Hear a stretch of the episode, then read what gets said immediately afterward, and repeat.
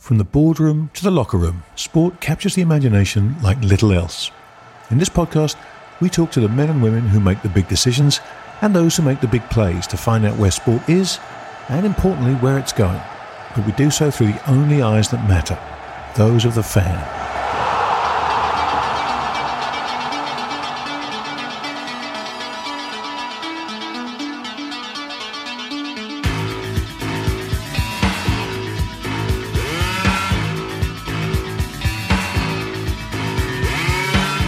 You're about to listen to our new show, The Groundsman Conversations, which is brought to you by Sports Digital.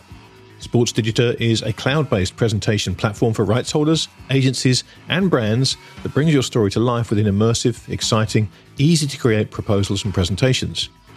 Used by more than 50% of teams in the top leagues in the US, Sports Digital's technology enables partners to ditch PowerPoint and Keynote and create powerful presentations of their own that provide tracking analytics to help you understand the performance of your prospecting, cutting through the crowded marketplace to win business. So go to sportsdigital.com to book your demo. Welcome everybody to another edition of Are You Not Entertained, The Groundsman, brought to you by our wonderful sponsors at Sports Digital. It's great to see them doing so well, and fingers crossed that will continue next year. Good news on that and more to come in the coming weeks as we finalise that. Great to see the captain, Giles Morgan, with me. How are you, Giles? Well, I'm good. I'm in the middle of you know this, but I'm getting married in December. So my life has been taken up by making decisions I didn't think I'd be making in my 50s. So it's been quite entertaining. So you really actually believe you're making any decisions as opposed to your wife. She just lets you think that, Giles. You are making zero decisions. It's a fair... Did I not learn anything before? But exactly. I'm doomed. Have thought at this point. So, yeah, it's been good, but I rarely just recently have been watching that much sport just because of stuff going on and we're all busy.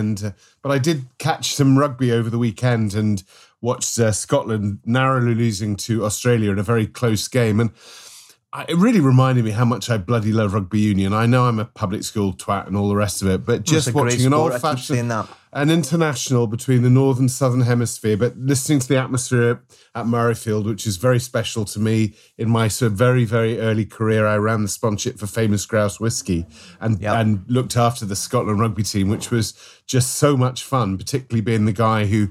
Basically, my job was to drive around Edinburgh with cases of whiskey and hand them out at nightclubs so that you could get VIP treatment for players. It was a fascinating job in a former era. But I'm in good heart, Rog. Sorry, that was a long answer to a short question. No, good. Grant isn't with us again, and I like to shout out reasons when they're like this reason. Grant is staying beside one of his friends who is not very well just now. So shout out to Kim. And we're pleased that Grant has taken the time to actually stay with his mate. So you and I will push on, Giles, with the second episode of the one that we flagged last week around racket sports. I'll let you introduce the guest shortly. But before we do that, I want to ask you a couple of things that I have come across, quite strongly actually, come across my desk in the last couple of days. And the one I'm referring to that I would love your opinion on, Giles, is this one. This was an article sent to me by somebody that then, it was one of those articles that's got, a summary of the key points at the top. I always like articles like that. In my executive coaching world, it's called bluff, bottom line up front. So the bluff for this article has got 3 points. Hancock Prospecting had signed a deal with Netball Australia to provide $15 million in sponsorship funding. Point two, the deal, which was set to go to 2025, was met with objections from some members of the Netball Diamonds team, the athletes that is. Netball Australia is currently in debt by about $7 million as those same players look for wage increases. And I just thought to myself, that phrase, you can't have everything in life. I just feel we're getting into a moment now where there are some people, I think they're very well meaning. I've got a lot of time for younger generations that have got more search for values in life. But I do think that their youth also comes with inexperience. And in this case, we have got a sport. I wouldn't say it's a frontline sport, Netball Australia, that is 7 million in debt, which is a significant amount of debt. You have got the women players agitating for equal pay, because that is often not an economic argument. It's more of a culture war argument. And they have the luck to have Hancock Prospecting offering them an extension to the sponsorship. And I think they object because it's a mining company and things like that. And I'm just thinking, whether it's this or whether it's betting or Middle Eastern money, are we risking shooting ourselves in the foot here, Giles, by not understanding that we're in a difficult moment, and that the main thing, principles, are extremely expensive in life? Yeah, it's so difficult, this one, and trying to peel this one open and chatting as you and I have been doing pre-show, it's really tricky. And I have a lot of sympathy with a lot of the viewpoints of people who want to take a moral stance on something, whether it be something like mining or whether it be, I see AIA insurance yes. And Tottenham Hotspur are getting a bit of a hard time from certain British establishment figures for their sort of cozying up to China. I had it a lot at HSBC, funnily enough, in my time there. People love to take a shot at a big giant anyway. HSBC is truly a global company, and there were issues in Mexico, as people know, 10 years ago, of which HSBC paid a very heavy price with the deferred prosecution agreement that has just ended a couple of years ago.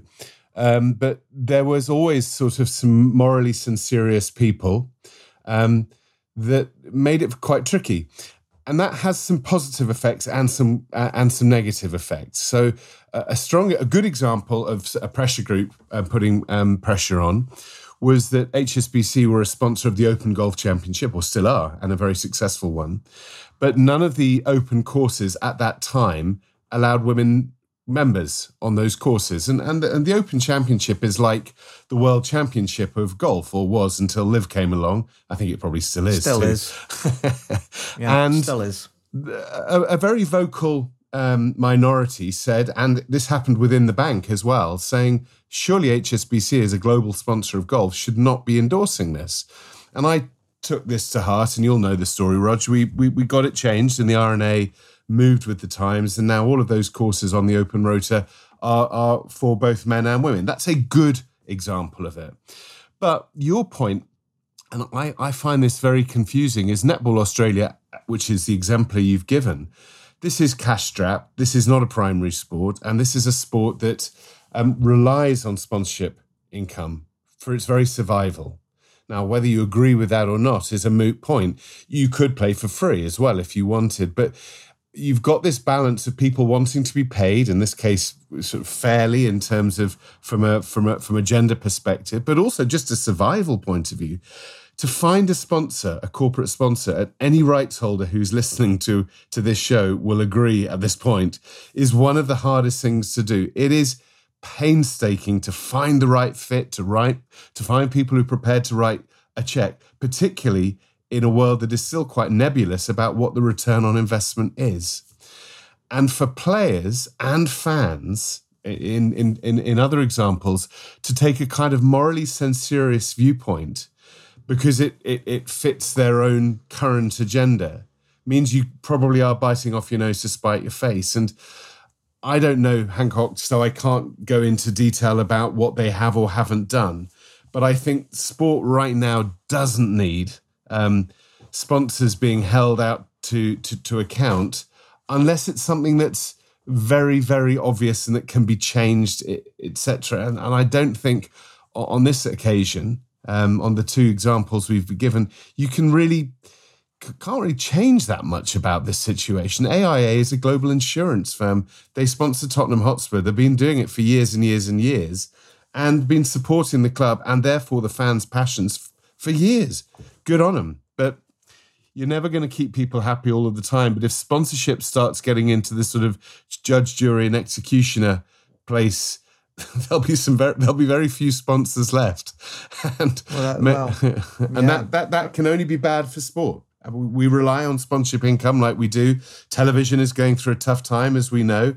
There's some announcements of Comcast about their valuation I saw early today with Germany and Italy. So you're probably going to see rights fees beginning to come down a bit. Therefore, the income model for rights holders is looking quite tough at the moment.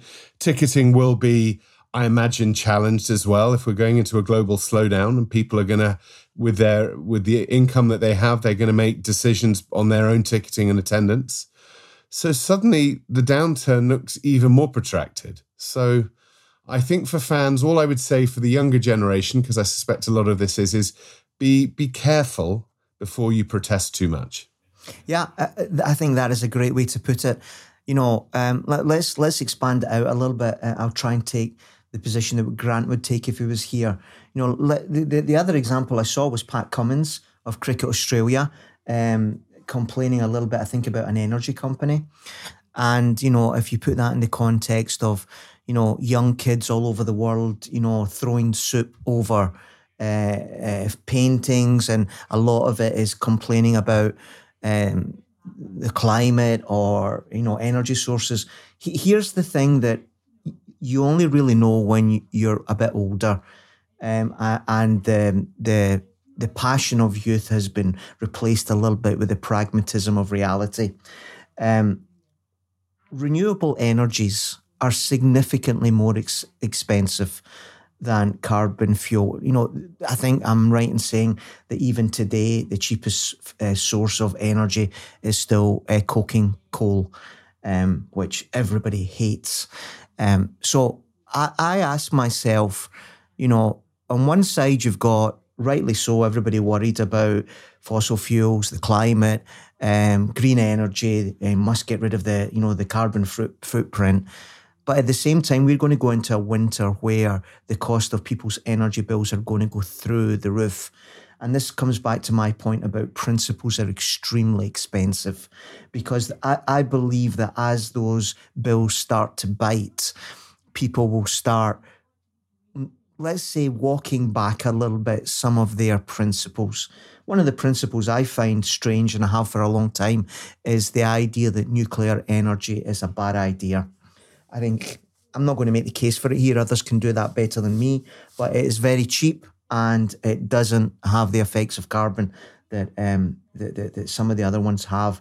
So I just see sport now, you know, having a go at no energy companies, no mining companies, no betting companies, nobody associated with China. And you know, I'm thinking, what do you think is going to happen here? Because as you say, Giles, the main revenue stream, subscriptions to sports channels, is going to be under threat. You made the great point about Comcast and Sky, and I think they've lost so many subscribers. The stats were all out last. Sponsorship probably is the second line item on your P&L account. And if we're going to get awful picky, I would just ask people to realise that principles are very expensive, and you can't do it half in, half out, because then you get into this horrendous muddle. And you know, I'm not sure that it's, be careful what you wish for, I think is what I'm saying. And you know, I hope people that have got more experience than zealous young kids who have got a different view of life, I hope measured heads win the day. Well, there was another example a couple of weeks ago, which you will have picked up, and British Cycling picked up Shell as a sponsor. And that's close to my heart, because HSBC was title sponsor of British Cycling, a deal I did way back when, which HSBC came out of. And Shell have come in, not at a title level, but a significant amount of money. And there was a furore in the London media that is so beloved by you and I, Roger, in the sports industry, about how could this happen? I know what you're referring to. Yeah. And I thought to myself, well, energy companies still have to be energy companies. Yes, I know that the taxes and their Shell and BP and all the rest of it are making colossal amounts of money right now, and that there is a baying for windfall taxes, et cetera, et cetera. But I don't see those same people who are whining and whinging when they go and fill up their car, their 4x4s, that they're not vetoing the petrol companies. There is still a need, and I think people tend to get their virtue signalling a bit wrong on all of this. They pick and choose, and they pick and choose. It's like Catholicism. You pick the bits that you're prepared to go along with, and you reject the ones that are a bit too hard. You know, yeah. And I just feel, you know, but I will say, in defence of the liberal brigade, which is really the illiberal brigade, let's be fair. The one thing it might do, because you and I have been talking about this for 3 or 4 years, is that the sports industry model has changed, is changing, and will continue to change. Television is going to be different. Sponsorship is going to be different. And the direct-to-consumer, know your fan, here I go again.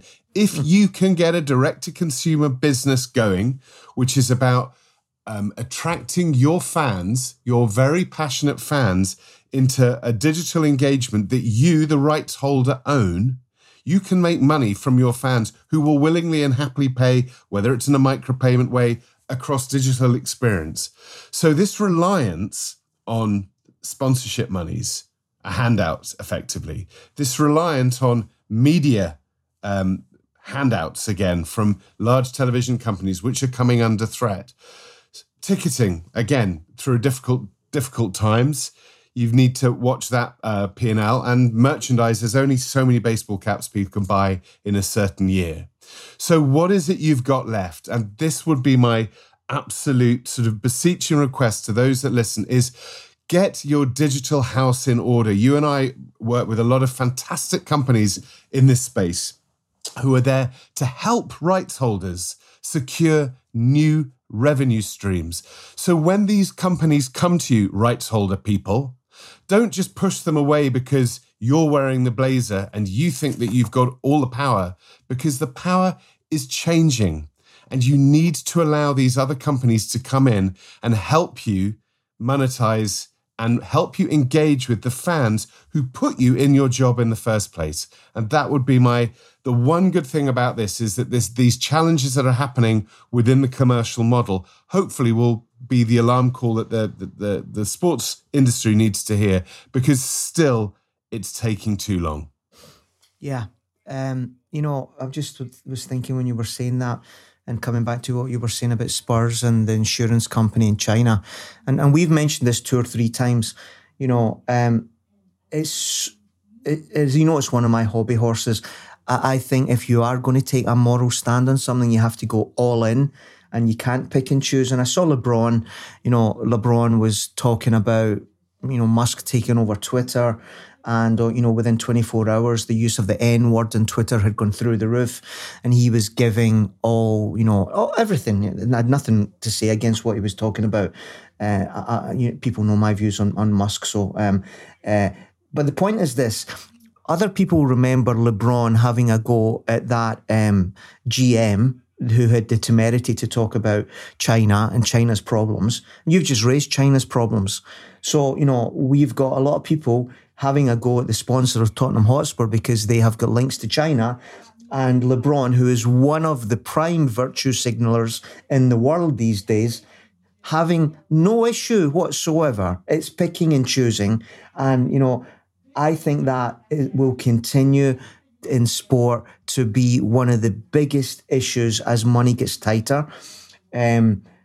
I think we're only at the start of it now, seeing what we feel is acceptable and not acceptable. And, you know, can a boxing match take place in Saudi Arabia, but Saudi Arabia can't buy Newcastle United? All of these things, I prefer not to try and be smart and say, yes, but this one's okay to comment and that one's fine, because you'll get yourself into a terrible mess. And then the last point I would say about how I'm viewing this moment in time, which, you know, Grant, amongst the three of us, has been the one flagging that this would happen. You know, the cost of capital would go up, money would get tighter, things would get cut, and then the whole thing may unravel. You know, I just think in general in life in the last 15 years, our masters in central governments and central banks have allowed us to believe that there is a backstop of what we used to call taxpayers' money, but now is basically just the printing press. You know, we don't want this. We want to be fully paid. We want equal pay here. And then somebody says, well, who's going to pay for all this? And somebody says, well, the government, you know? And I think the backstop of the government running up massive debts all over the world, from Japan to America, to the UK, to the EU, to allow us to all feel that we can have everything in life. All our morals, all our standard of living, all our growth, without having to put in our hand in our pocket for increased taxes, which was the old way of doing it. I think those years are coming to an end. And I think it is going to be one hell of a shock when people realise that the government isn't necessarily going to be there with some kind of like ephemeral checkbook that will always be able to pick up the tab. We're going to get back to the old days. And I know this is going to sound like a Karen or something like that. The old days when a grandmother was in charge of the family finances and knew what was coming in every week and knew what was going out. And a man paid his paycheck to that woman and she looked after the finances of a house. We've forgotten all about that now. Instant gratification, you pay everything on debt. I believe those times are coming back. You buy things that you can afford to pay for. And if you can't, you have to make some nasty choices where, as I said at the start, you'll realise principles are very, very expensive.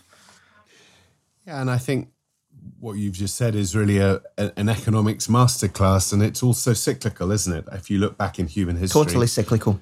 That you will get these moments, and we're approaching a time of probably a global austerity based on what you're saying. And you're right. In our grandparents' generation, if you wanted something, you saved up for it, and when you could afford it, you bought it. You didn't buy it and then figure out how to pay for it and put yourself in more debt. That's what happened in the global financial crisis back in 2008-9, and it's happening again. And I unfortunately, I agree with you that the good times are probably not over, but it's certainly going to be tightening the belt, which, given my wedding coming up, is maybe not a bad thing. I'll just end with a couple of extra points on this before we get on to talking about, well, it's linked a little bit to two things that have...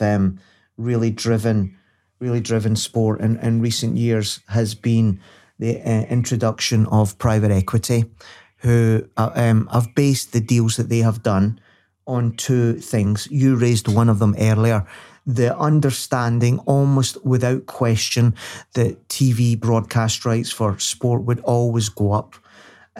I think when you see Sky losing those subscribers and trying to offload Sky Germany, I think there are clear flags there that might not be a good thesis on which to build your forecasting for invoice factoring, which is a lot of what they've done. The second thing is PE works on structured leverage, i.e. the use of debt.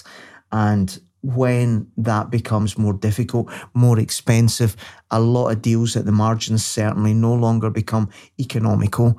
And we're going right into that now. I'm certain there's a lot of deals that were looked at, you know, and kind of like a year ago, whether it was around a SPAC, whether it was around a really, you know, here's a big injection of money into Sport A or Sport B. I think those deals, if you looked at them now and you could, you know, replay it, a lot of these deals would not get done now. So I think we are getting into a world where, as I said this before, it's the era of the nasty CFO guy that says, who's paying for all this? I don't think this stacks up. Yeah, well... You heard it here first, and you hear it from Roger and from Grant a lot. And it's, I think everything that's been telegraphed over the last 2 or 3 years is beginning to happen. And we'll be continuing to monitor this industry of ours in the months and years to come. I'm going to introduce our next guest, yes, Roger. Please do. As you say, it's related because it's one of the things that we want to focus on is what we're calling racket sports, which covers obviously tennis, padel, pickleball, should I say pickle, badminton, I guess even table tennis. These sports which are going through something of radical change, or some of them are. And our guest this week, I think, is very well qualified to talk about a couple of them. He's a veteran sports correspondent with one of the most, well, probably the biggest British English-speaking media titles in the world, the Daily Mail. He's been there as a sports correspondent for many, many years and is a very, very well-respected correspondent. His name is Mike Dixon, and he is currently the tennis correspondent for the Daily Mail, but has been also the cricket correspondent, as well as covering over 4 Olympic Games. He's what you'd call an old school journalist. He's trained in local media, in general news, and has worked his way up through the ranks to become one of the most respected voices in sports journalism. He's also a writer. He's been the autobiographer for England cricket captain Michael Vaughan, and for the late Bob Willis, one of the great fast bowlers of Warwickshire in England, and one of my heroes, particularly as Bob Willis put Dylan, put by deed poll, into his middle name to honour his greatest musical hero, which I just love.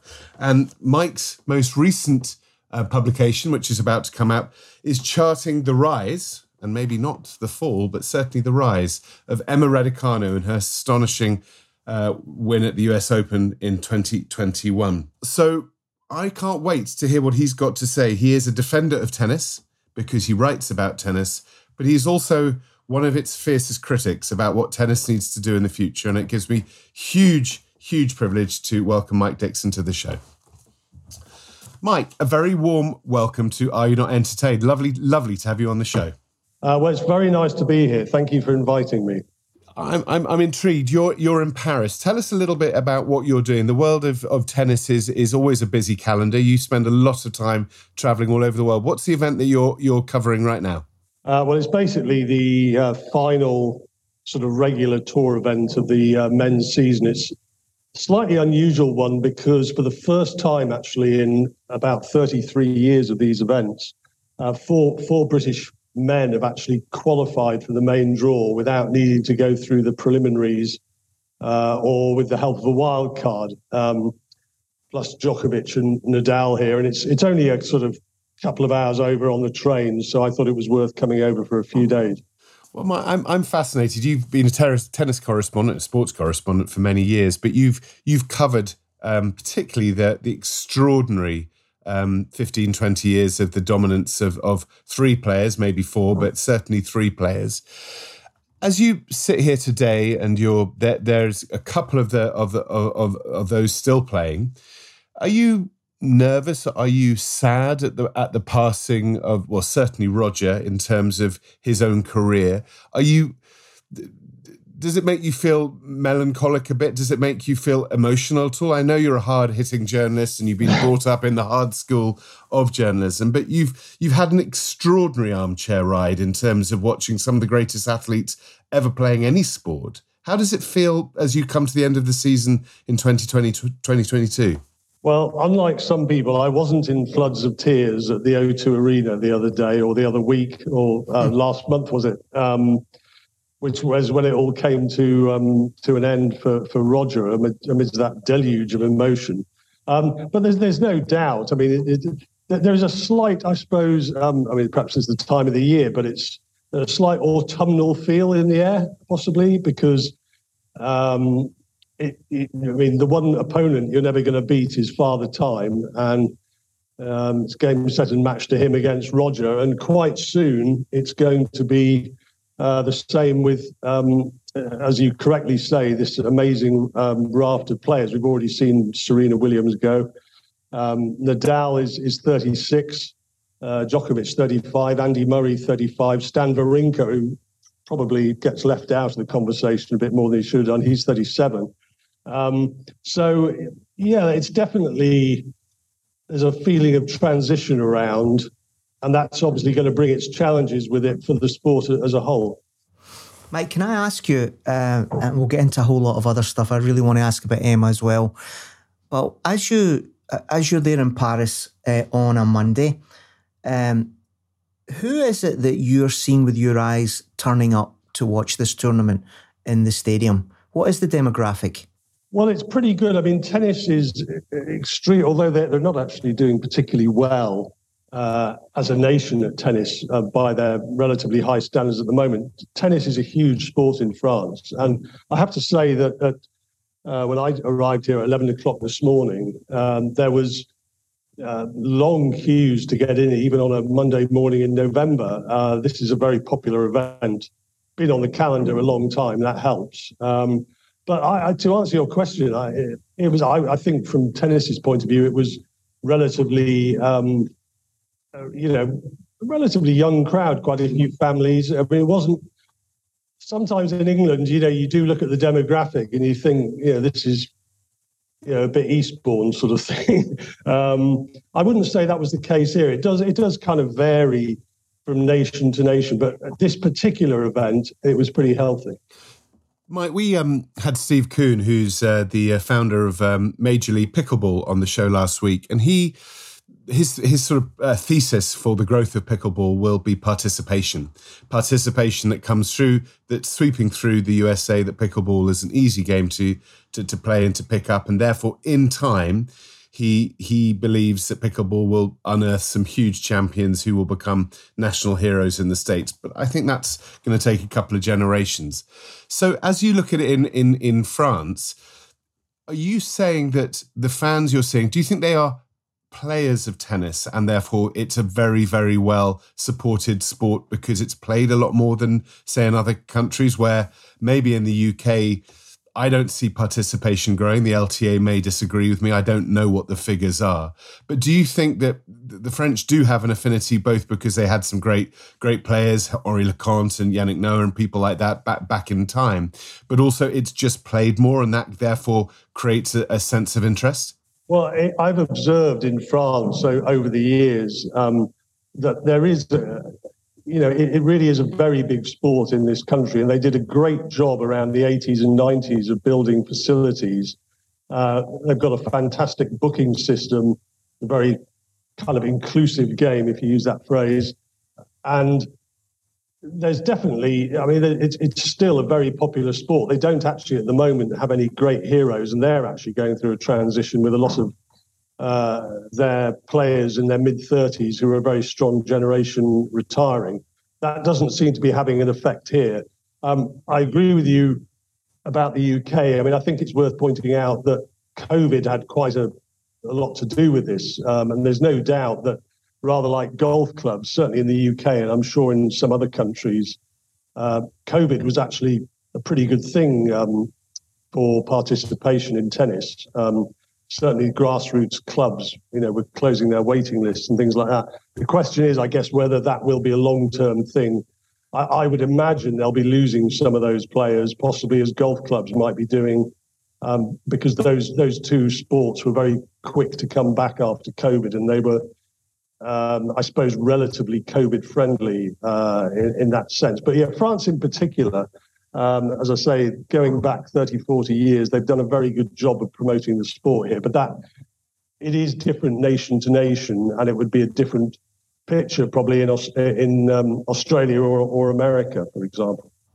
So Mike, when you look at what tennis is represented, certainly in the UK and in America as well, do you think in 10, 15 years' time, there'll be a guy like you still being sent to cover tournaments of tennis as opposed to whether it's paddle or whether it's pickleball or whether it's some other sport? Is this autumn that you refer to cyclical or secular? Because I think people know that I believe it's secular. Yeah, I think that's a very good question. I mean, part of that, it should be said, has to do with the economics of the media business, and yes,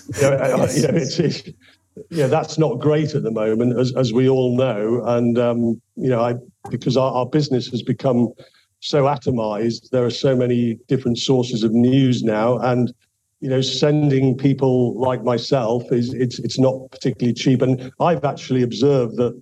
The numbers of the sort of what you might call traditional journalists, independent journalists, if you like, they are probably down. It's becoming more and more expensive now. How much that is also to do with the fact that tennis is on the slide. I don't think that's the case actually in the UK. I mean, I think it's been probably the most newsworthy 18 months in some ways for tennis that I can ever remember. That's been a number of factors. There have been some big stories. And of course, the whole Emma Raducanu thing has been very helpful in that regard. But if we are throwing it forward, 10 or 15 years, as you say, I do think that possibly it will have widened out to take in, certainly in Europe, Padel. I mean, I look at Padel and it's almost sort of like you're on the platform of an underground and you look down the tunnel, you can see the lights coming in the distance. I mean, to extend that analogy, I'm not quite sure how many carriages there will be on the train, but it's definitely coming. I'm convinced of that. And I've actually made it my business in the last probably 3 or 4 months to become much more up to speed with the world of Padel, partly for that reason, because I do think, and I'm talking sort of Britain Eurocentrically here, I do see it as a coming force. And if you were sitting there, and this is something I've never been close to. I have in other sports, but not in tennis. If you were sitting there at the All England Club or the LTA or whatever it's called, and you were thinking about a strategy, what would the 2 or 3 things you think they're currently doing that are mistaken, and the 2 or 3 things that they're not doing that you would do in your first 100 days? Ooh, put me on the spot there. I mean, I suppose in general terms, I feel that the game does have to modernise its offering. And it also has to modernise its governments. I don't want to send your listeners to sleep with sort of details of the ins and outs of tennis politics.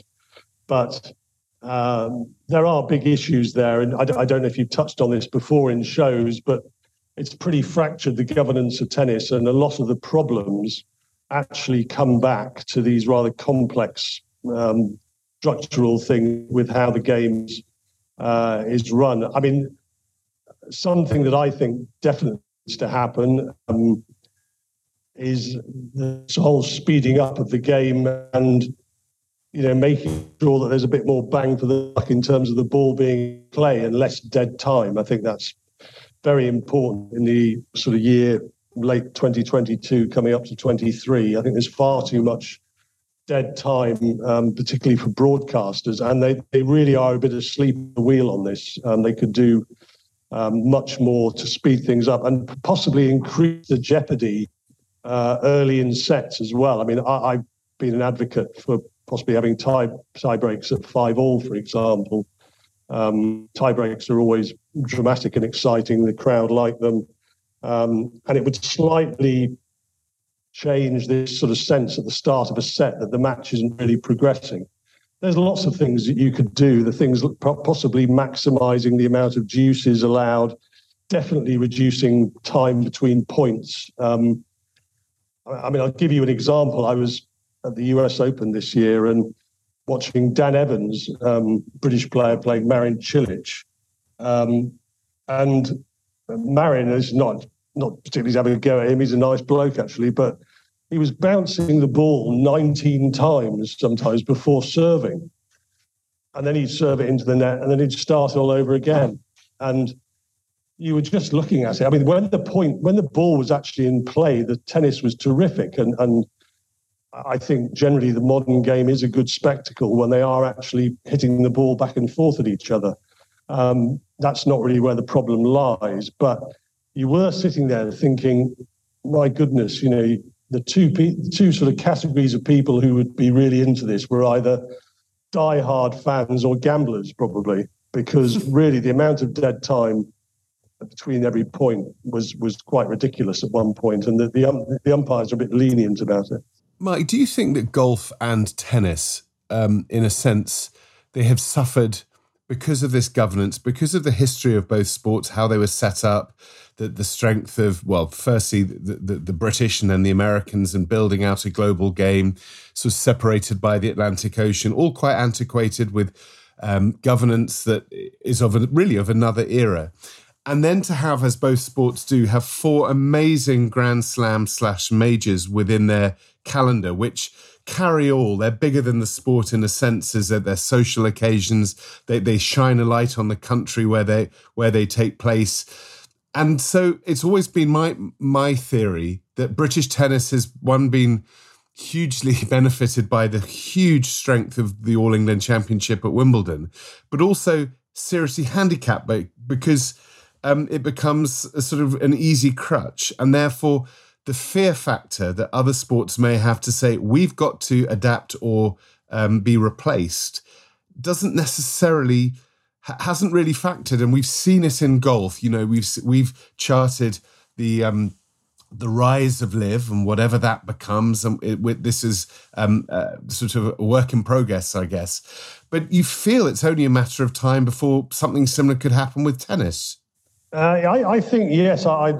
I think you're on the right lines there. I mean, with Britain specifically, as you're probably familiar with, there's this slightly dysfunctional relationship between Wimbledon and the rest of British tennis, in that Wimbledon makes all the money and then hands it over lock, stock and barrel to the LTA and sort of tells them to get on with it, because possibly Wimbledon, you know, doesn't want to be tarnished with some of the problems that there have been in British tennis, although I think there is probably a gradual improvement going on there.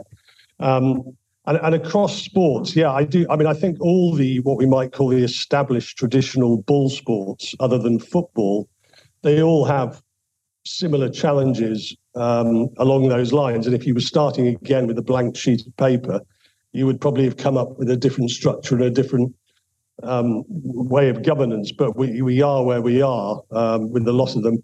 Tennis, arguably, and I think possibly Roger thinks this as well, is, you know, it certainly has as many challenges as any of those sports. I think there's some quite significant challenges coming up for tennis, actually. You'd like to, you know, start afresh all over again in some ways.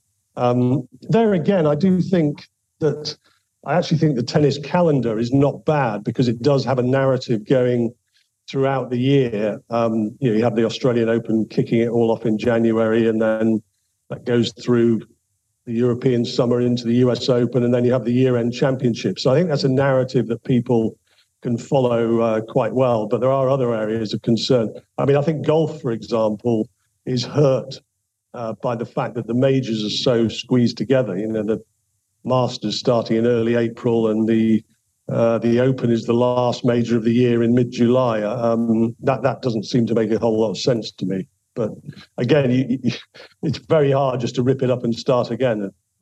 Yeah, and of course, you're right. That is the big theme. You know, we wouldn't start here, would we, if we were starting again? But we are where we are, that wonderful English phrase. So what happens? Does our current governors, do they, you know, find Jesus on the road to Damascus and address some of the issues you very correctly said there about, you know, it's just not quick enough for the modern generation? You know, these wonderful new platforms, whether it's Instagram Reels or TikTok, they just do a magnificent job with their algorithm of throwing things that you like. So I'm finding myself seeing a huge amount of the best of Roger Federer rallies over the last X years, and I'm just loving it. And you know, like, and I think to myself, I can do that, served to me beautifully with an algorithm that knows exactly what I like, or I can tuck myself in for 4.5 hours at Roland Garros to see, you know, not enough ball hitting and too much, as you said, 19 bouncings of the ball. I'm not sure our current governors, because they are not of that younger generation, realise what I think is an existential threat of the product just not being right for modern entertainment content. That's my biggest issue. Yeah, I mean, I've sort of brought this up a bit on social media, and quite often when you bring this to the attention of people in tennis, the sort of default reaction is to deny there's a problem at all. And that's clearly wrong and unhelpful. There are actually signs in tennis that there's greater cooperation and recognition of the coming issues. Only today, actually, there was a statement of cooperation over the Davis Cup, which is a great historic competition between the various bodies. It should have happened several years, quite a few years ago, actually. But they seem to have finally sort of woken up to that thing. I mean, I guess what you're alluding to is the issue facing a lot of sports, which is trying to replenish the audience. There's no doubt the tennis audience and the audience for quite a few sports, cricket and golf certainly, is an aging one. And how do you get, the younger new generation involved in the same way? It's going to be very challenging. I would say that I'm old enough to remember 1994, 95, when Sports Illustrated, which, as you know, was then very much the Bible of world sport, pretty much, or certainly American sport, they actually ran a front cover quite famously within tennis, which just said in large letters, "Is tennis dying?" And this was about 94, 95, I think, and that ruffled an awful lot of feathers. We now know that the answer to that conclusively was no, it wasn't dying, but that was 25, 30 years ago, and we're living in a very different world now. As you rightly say, there are so many ways to consume a sport. I guess the magic trick is going to be trying to find a way that you maintain the existing audience while bringing new ones in. When you look at the Wimbledon audience, and you've been, I don't know how many Wimbledons you've covered, but it's going to be a lot. Do you see a change in the demographic? Do you obviously it's difficult to get tickets to Wimbledon because of its sheer success and volume. I know that when in sort of British surveys in marketing, they ask people to talk about their favourite sports, and tennis always does very, very well. But I would replace tennis with Wimbledon to get the true accuracy of that particular question. I don't know if tennis has the wholehearted support in the UK. But I just wonder, we're tough on tennis because of governance, because of the speed of game, because of consumption, because it's also a very difficult game. Are you, particularly as you reference that Sports Illustrated article, do you think that tennis can turn things around? Do you think there are the right people at the top of the game to do so? I'm not 100% confident of that, I'd have to say. I mean, there are a lot of people in tennis who are clearly discomforted, I think, already by the rise of pickleball and padel, who kind of see it as a threat that they'd rather wish away. But they're not going away, particularly pickleball in the US and padel in Europe. I mean, I kind of look at it in a slightly different way, in that I think that actually the rise of these kind of challenger sports, if you like, I mean, apart from the challenge of there's so many entertainment options now in general, beyond sport, open to people. But I think particularly, if we talk about tennis, I think possibly that the growth of padel and pickleball will actually focus minds on improving the offering, hopefully, that the sport makes. I mean, you make a good point about tennis being a difficult sport to play. I mean, that is a problem, I think, possibly you see in golf as well.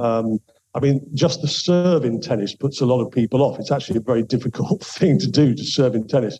In padel, it's dead easy. That's one of the big, things that I think is going to help propel the growth of padel, and pickleball likewise. I'm not quite sure how you solve that with tennis.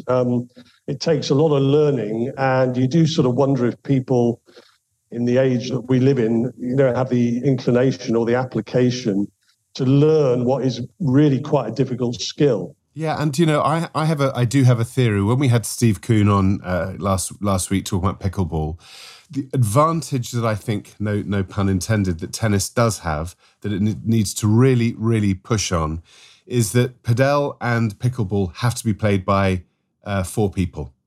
And that makes it, as a participation game, brilliant fun, easy to play, easy to serve, and it's easy to be bad at. Tennis is a really crap game if you're not very good at it, because you just basically spend most of your time picking the ball up at the back net, wishing that you could be better. The great thing about tennis that I think they have to really push on in terms of marketing and promotion is that, yes, I know there's doubles and mixed doubles, and that's all fine, but no one really remembers the great double players in tennis. They do remember the great gladiators, whether it be Navratilova, whether it be Graf, whether it be Borg, McEnroe, Roger, Federer, whomever. And the fact it is difficult and is singular and is man on man, woman on woman, just fighting to the death.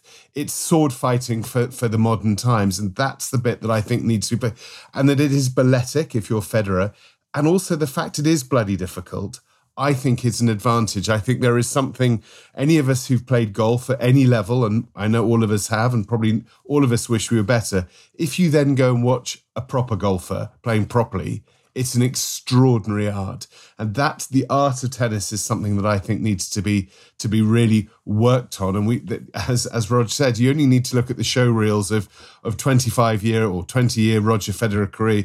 You get it. And I think that has to be a play for the advancement of the game and hurrying up. Well, there's that. And also there's something slightly more abstract than that, which I think is a sort of underrated issue, is there does seem to be a tendency, particularly amongst the men, to be sort of over-matey with each other.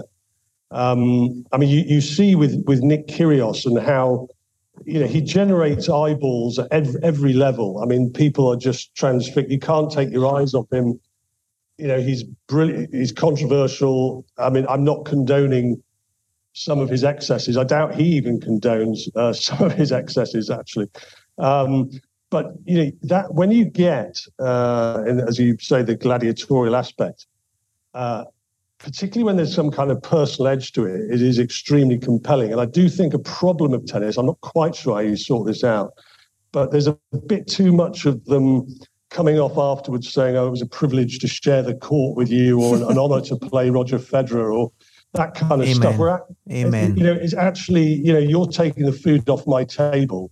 Absolutely. You know, I want to beat you up. And there's a bit of a cultural thing in men's tennis for some reason, where they all seem to want to be kind of some, you know, matey boys club. And but Mike, can I take that? And I really love this and bring it into the work you've done on Emma.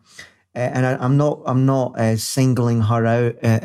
As you say, I think it is a little bit of a generational thing that would it be fair for us of our middle-aged demographic to suggest that these younger kids are much more social?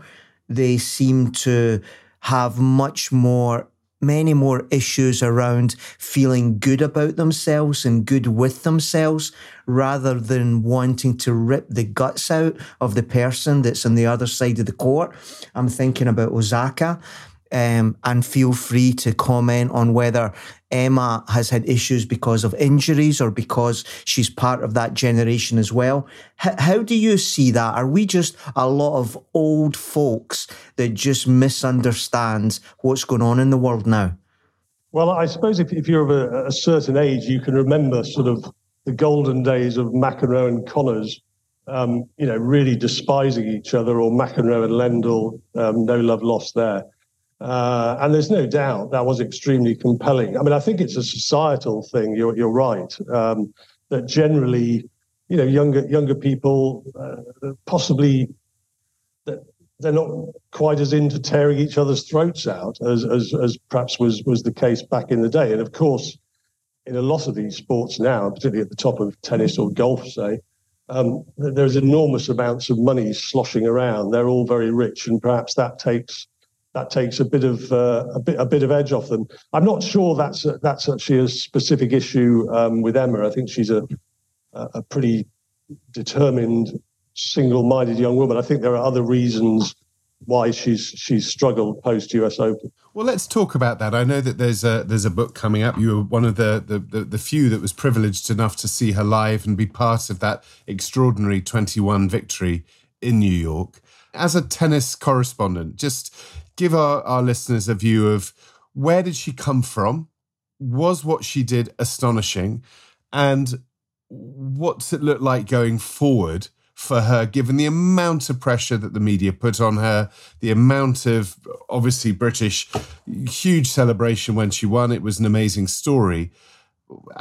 just some of your personal views would be, for us, I think, be fascinating, because you do know her and you've watched this story really unfold over the last 2 or 3 years. Yeah, well, I think the people who are sort of plugged into British tennis, and that's not a very large number of people,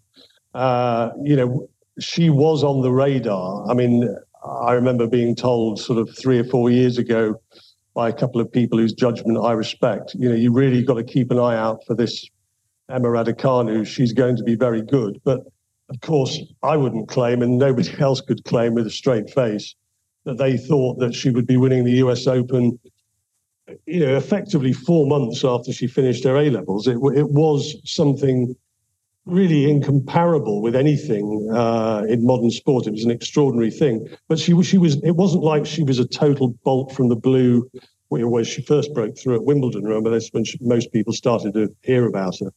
I think people who were plugged in knew she was very good. And then, obviously she goes and does this utterly extraordinary thing at the US Open where the stars aligned somewhat. And there's no playbook for someone who comes from, the classroom pretty much, albeit in COVID times, wins the US Open, and then this opposite absolute avalanche of attention. I think the tennis media have actually made a fair amount of allowances for the fact, because I think people who, with some knowledge, never expected her to kick straight on from the US Open. And I mean, it's almost like she missed about 5 massive developmental steps to do what she did.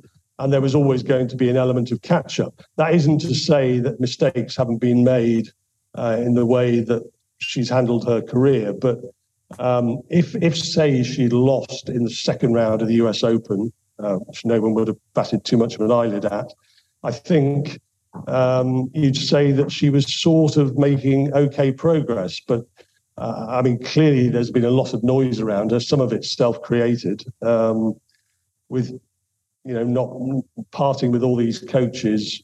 And she's also had this sort of repetitive cycle of sort of small injuries as her body kind of struggles to catch up.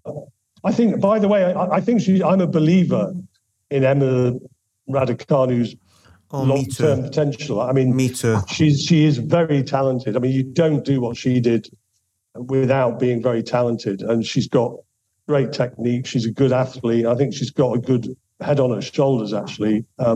So I think she will come again. I think. I was going to ask, Mike, because I wondered, in music parlance, is she Jonah Louie? Is she a one-hit wonder, or is she someone who's going to have more than one Christmas? So that's your belief. I don't think she's Jonah Louie. I don't think she's Paul McCartney either, probably. But I think she could do pretty well at Wimbledon, actually, in the future. I think that'll suit her quite well. But it's going to be quite a long process, and quite a lot's going to have to go right, and she's going to have to learn from a few of the mistakes she's made. Yeah, no, I'm a big fan of hers. When she did win the US Open, like you, our podcast was saying quite openly, look, I think she'll probably have a little bit of a setback here. We didn't like the fact that already the commercial boys and girls were, covering her with contracts and everything like that. I just think, Mike, she's perfect for 2022, her racial background. She's also got a strong belief around Christianity, the way she looks. She's British, but she isn't. And then she is in a double way. I think she's magnificent. And, if I am bearish on tennis, I actually think she is one of the big, big hopes. Because if she gets anywhere reasonable, then she's just going to be a magnet for a young generation, mainly girls, but not only. Yeah, the wider context of it is that, in the 80s, 90s, perhaps there were this tiny number of dominant players, this amazing rivalry between Everton and Navratilova, for example. And actually women's tennis has gone completely the opposite way, possibly to its detriment, really, in that it's been difficult to build up rivalries. It's become much less predictable. In some ways, that makes it more interesting. But there's no doubt there is a bit of a lack of sort of sustainable star power at the moment at the top of the women's game. And you're probably going to see something slightly similar develop on the men's side, although I think the young Spanish player, Alcaraz, he does appear to be a sort of potentially a generational talent. Mike, switching sports, you've also been a cricket correspondent of great note as well. And you've probably, as a fan of cricket, just watched the explosion of the game through IPL over the last few years as well.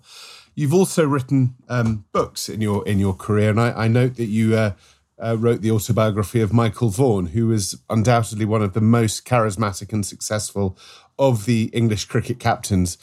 I wonder when the whole brouhaha about Yorkshire and racism and him sort of getting caught up in all of that, what your views were on that, and do you think that's all calmed down? Do you think that, Michael's been on this show, actually. He's been on the Captain's Table before. And a superb guest, and someone I have a lot of time for.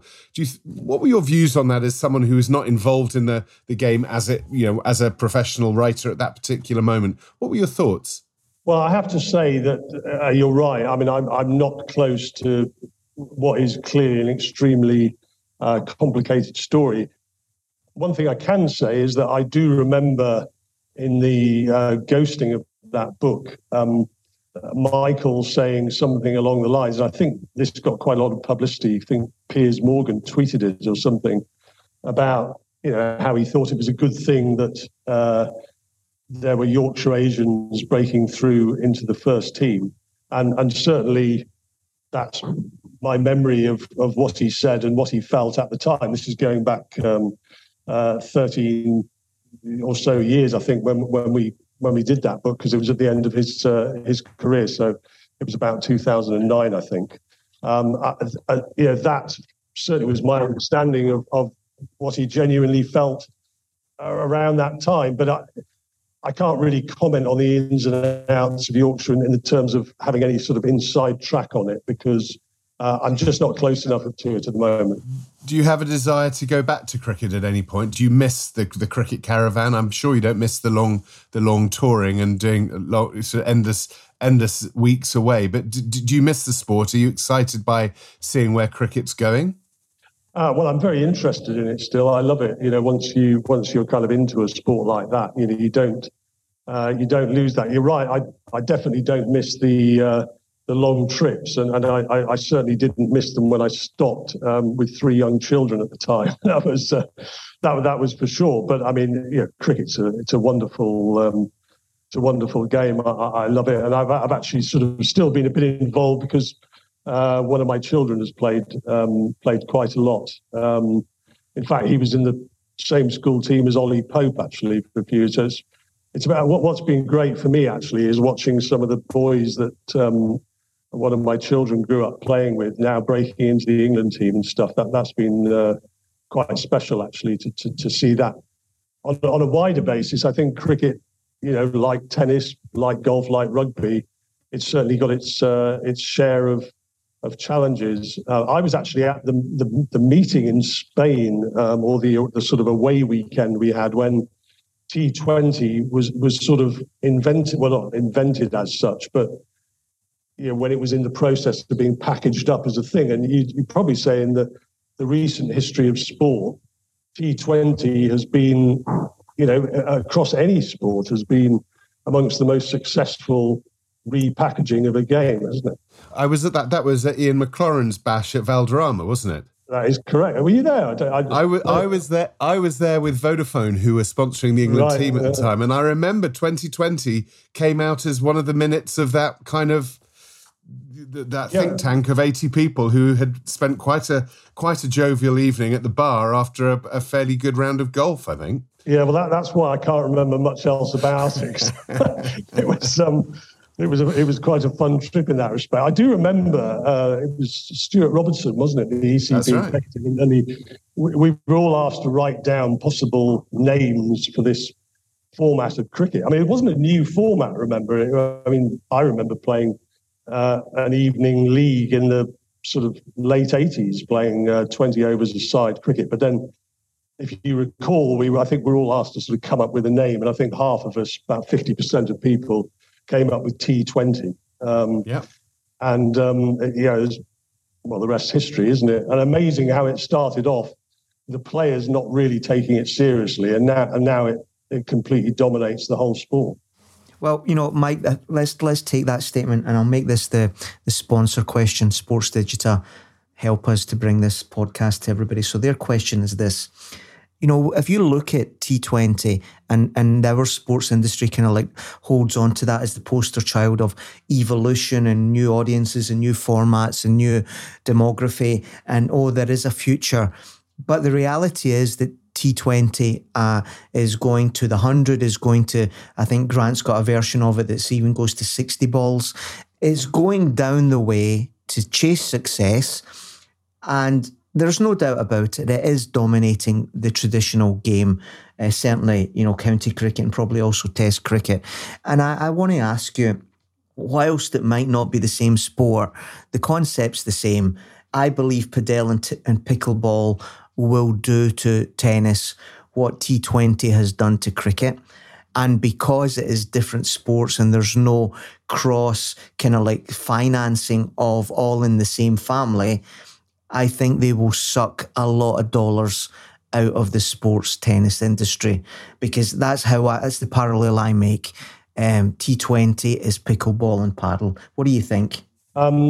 Well, first, I have to congratulate you on your attempts on the recent edition when you spoke to Steve Kuhn to sort of get him to address the tennis thing, because I couldn't help noticing he was extremely reluctant to get involved with any discussion on tennis, despite your best efforts. Because actually, it is a slightly inflammatory issue over in America. A lot of tennis people are very sensitive about the growth of pickleball, and he clearly doesn't want to queer his pitch. I think already, probably padel in Europe, pickleball in the States is taking players from tennis. I mean, one of the arguments, and I think that the potential of padel is enormous, but clearly one of the arguments why the Lawn Tennis Association, for example, in common with a lot of national tennis federations, are keen, can we say, having padel inside the tent peeing out than outside the tent peeing in, is because the introduction of padel at traditional tennis clubs can reinvigorate them. And we've seen that, I think, already. We're starting to see a bit of evidence of that, certainly in the UK. I mean, in places like Spain, padel has already overtaken tennis in participation terms by quite a long way already. We're seeing it in Sweden. So there's a very interesting governance thing coming up with padel, and I think at the International Tennis Federation (ATF) coming up, there are moves afoot, I think, to sort of even bring it more aligned with tennis.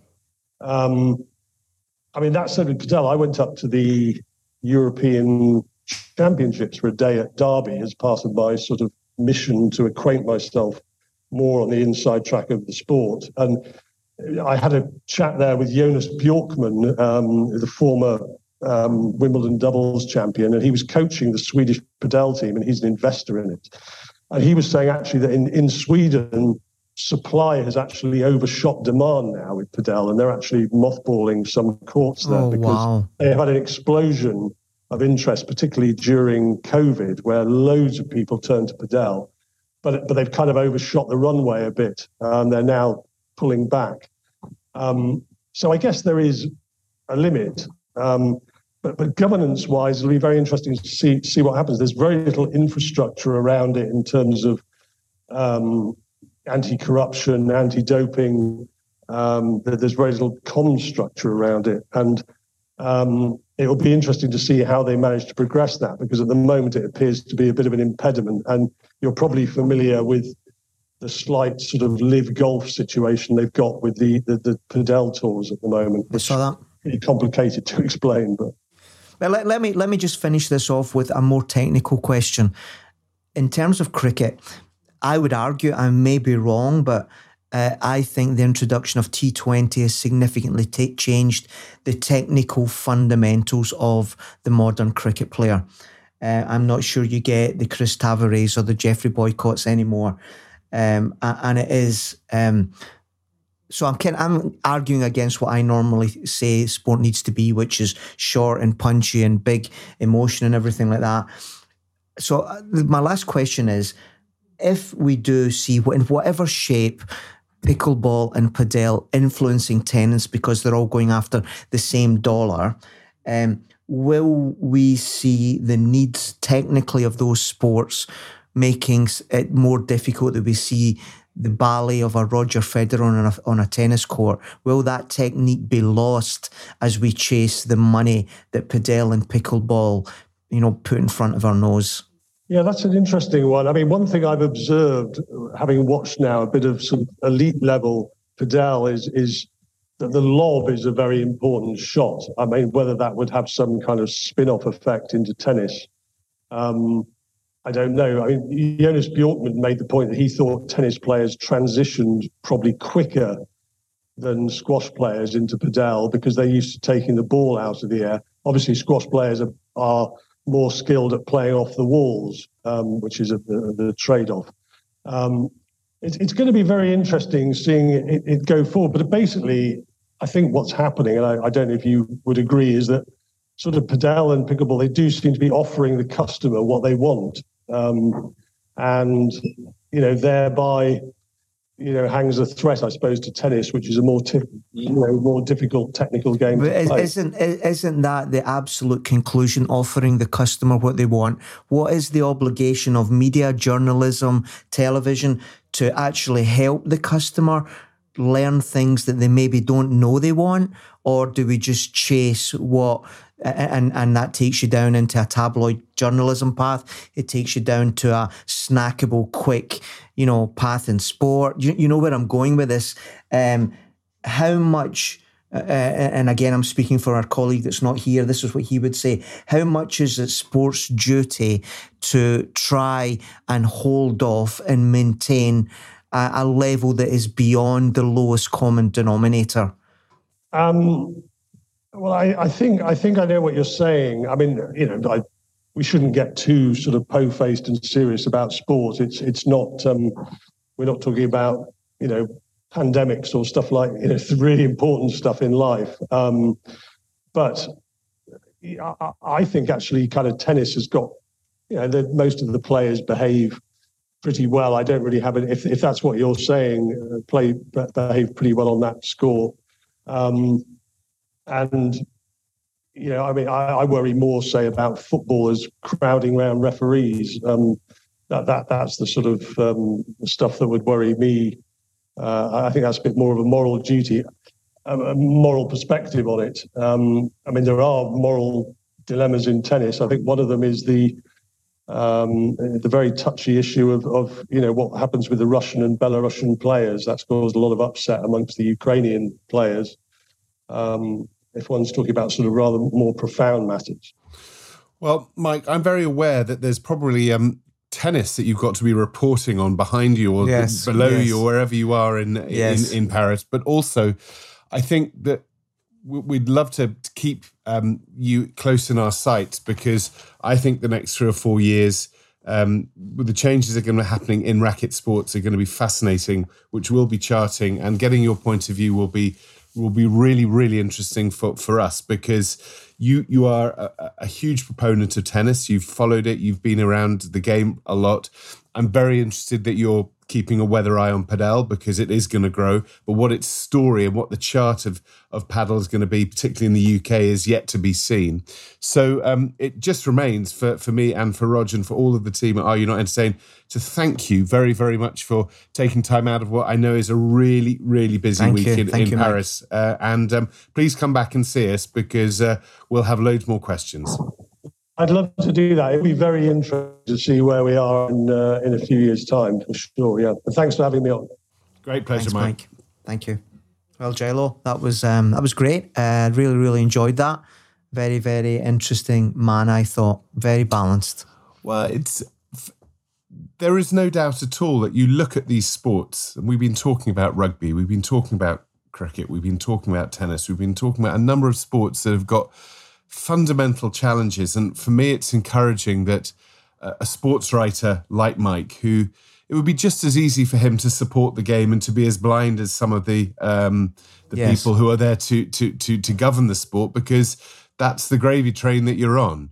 He definitely takes a different point of view, which is the sport which he loves, and he clearly loves tennis, and I know he loves tennis, needs to galvanise itself and needs to really gird its loins. And I think this is a message that we've been talking about on the podcast, is sometimes I think that you and I might get the odd, I don't get sacks of mail, I have to be honest, but I do get the occasional email saying that, you know, one of us has maybe been a bit negative on something or another. Fundamentally, the role of Are You Not Entertained, as I see it, and I know you would concur, is that we're massive sports fans. This is always about sport and trying to help sport, particularly through what I think are going to be challenging times because of the macroeconomics of the world, let alone the digital revolution and the change of consumption of young people. There is a perfect storm of change, and therefore we talk about Darwinism all the time, of adaptation.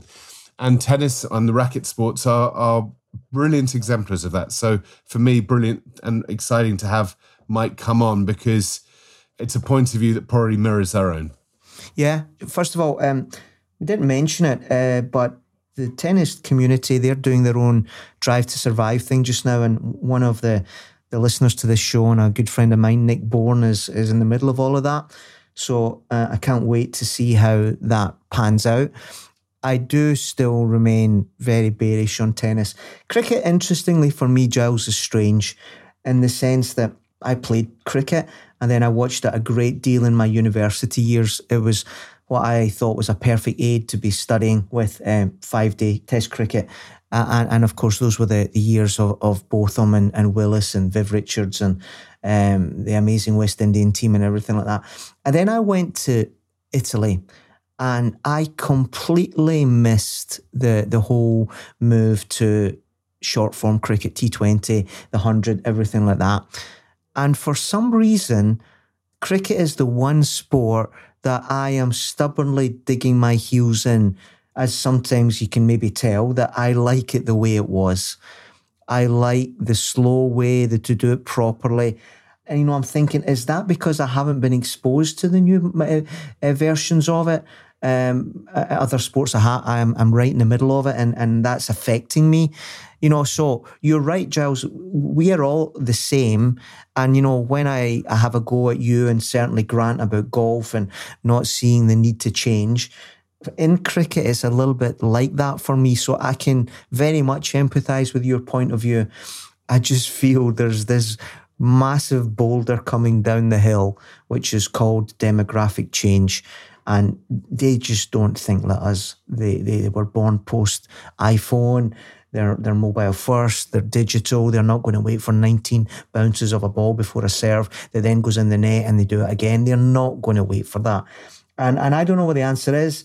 I just, in some ways, look at all my colleagues like Nick Bourne at WTP, like all the other people that are trying. And I think, you know, best of luck, because this isn't an easy shift. It really isn't. No, it isn't, because you're dealing with fundamental societal change and consumption change. It's not just a marketing exercise. It's to get into the head of an audience today, and actually even harder, an audience that doesn't yet know who it is for tomorrow. And that's going to be the real challenge.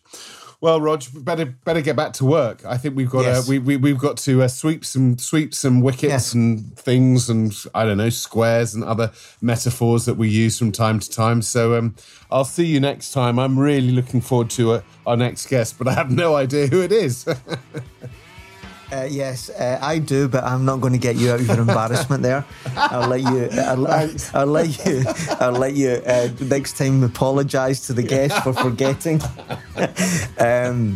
Simon it is, it's Simon. Oh, that's right. Yeah. Okay. So listen, anybody that is enjoying this, you can follow us on Twitter at Are You Not Entertained? The word R.